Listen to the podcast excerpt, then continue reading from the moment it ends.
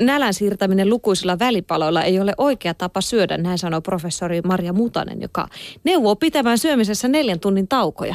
Tämähän on sinne, kun lähdette sinne tunturia rinteeseen, niin pitäkääpäs tämä mielessä. Moni meistä pitää usein syötyjä välipaloja tärkeänä painonhallinnan keinona. Jatkuvat välipalat voivat kuitenkin aiheuttaa liikakiloja ja vakaviakin sairauksia.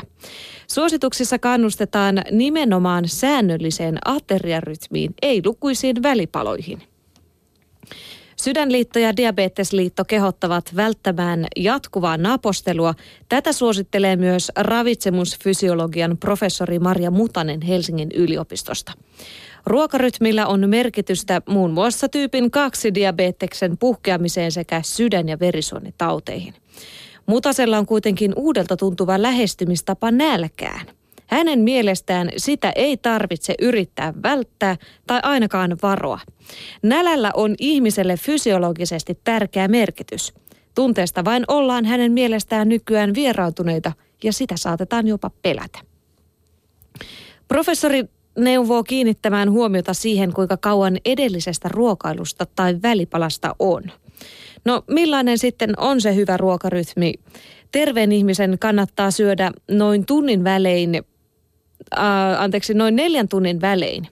Esimerkiksi aamulla 7-8 aikaan, sitten lounaalla 11-12 aikaan, illallinen 5-6 aikaan ja sitten ennen nukkumaan menoa vielä pieni iltapala. Tarvittaessa voi vielä nauttia pienen välipalan lounaan ja päivällisen välissä. Kotiliedessä tästä aiheesta vielä jatketaan mikä vaikutus sitten napostelulla on. Ruokailujen välinen napostelu uuvuttaa insuliinin tuotannon. Kun ruokaa syödään taukoamatta, insuliinitaso pysyy korkeana, luonnollinen fysiologinen rytmi sekaantuu ja ravinnosta saatua energiaa aletaan varastoida rasvakudoksena. Kun rasva ei enää mahdu rasvasoloihin, sitä alkaa kertyä muihin kudoksiin. Tämä taas aiheuttaa niin kutsuttua matala-asteista tulehdusta soluissa. Tulehdus, li, tulehdustila lisää herkkyyttä muun muassa tyypin 2 diabeteksen puhkeamiseen ja löytyy sydän- ja verisuonien tautien taustalta. Mutta mistä se nälkä sitten kertoo? Usein uskotaan, että nälkä viestii verensokerin laskusta. Näin ei ole terveillä ihmisillä, joilla insuliinin tuotanto on kunnossa. Säännöllisessä ateriarytmissä insuliini nousee ja laskee kunnolla. Nälkä on vain hyvä signaali keholle. Se kertoo, että elimistö toimii kunnolla. Nälkä saa rasvakudoksen vapauttamaan rasvahappoja, joita lihakset ryhtyvät polttamaan. Silloin aineenvaihdunta toimii. Nälästä kannattaa oppia nauttimaan. No mutta se on Näin. ihan totta, ihan mm. oikeasti. Kunnon nälkä, niin sehän on ihana olotila. Se on ihana ja maistuu ruokakin niin hyvälle sitten. Joo, mutta yksi hammaslääkärit on myös sitä mieltä, että ei saa napostella. Niin. Mut, mm. Oliko se niitä, mitäs happoja ne oli? Happohyökkäys ainakin sillä. Happohyökkäys on se kamala sana. sillä peloteltiin alakoululaisia 80- ja 70-luvulla. Onneksi on purkkaa. Sitten näinä lihan vieroksumisaikoina puhutaan kasviksista. Mukulasta on moneksi. Voimakasmakuisen mukulasellerin maku sopii moniin ruokiin. Tästä kertoo kotiliesi.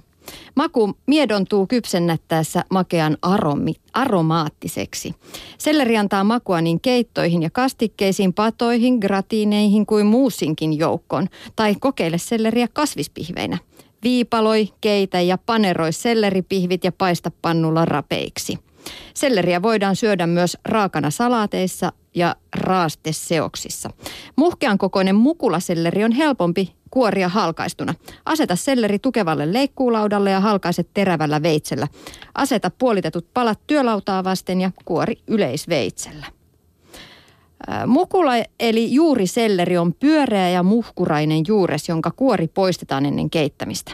Valkoisen mallon maku on raakana aromaattisen voimakas. Selleri sisältää runsaasti ravintokuituja, jotka tehostavat ruoansulatusta ja aineenvaihduntaa sekä alentavat ver- veren kolesterolipitoisuutta. Selleri sisältää myös vitamiineja, proteiineja sekä kivennäisaineita, kuten kaaliumia, magnesiumia ja fosforia. Hyvä selleri painaa 300-800 grammaa. Suurimmat saattavat kasvaa puumaisen säikeisiksi. Sellerin pinta tummuu heti leikkaamisen jälkeen. Paloittele se vasta e- juuri ennen käyttöä tai säilytä palaset käyttöön asti sitruunalla maustetussa vedessä.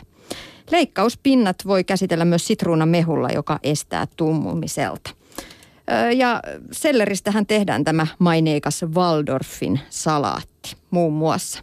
Mutta tässä on aika hyviä vinkkejä sellerin Hyviä käyttöön. vinkkejä. Joo. Joo. Se selleri nimittäin on semmoinen, että ihan kaikki sitä ei osaa käyttää. Täytyy myöntää, että mä en ole itse ikinään sitä laittanut. Joo, Täytyy ha, ihan kokeilla. Joo, en, ole, en kyllä itsekään myönnä, että muuhun olisin laittanut kuin Waldorfin salaatti.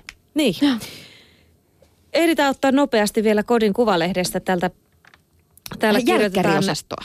niin, niin, eksoottisesta hedelmistä. Ne kun tuovat lämpöä talveen, monia näitä eksottisia hedelmiä saa jo valmiiksi kypsinä, mutta puoliraatkin hedelmät kypsyvät huoneen lämmössä muutamassa päivässä.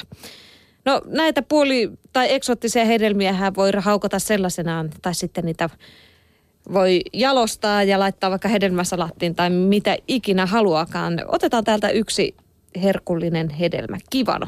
Oranssinkeltainen kivano eli sarvimeloni. Sen hedelmäliha on voimakkaa vihreä ja hyytelömainen. Mietomaku muistuttaa kurkkua. Sisuksen voi syödä sellaisenaan tai sokerin kanssa tai käyttää salaatteihin. Herkullista. Ja terveellistä.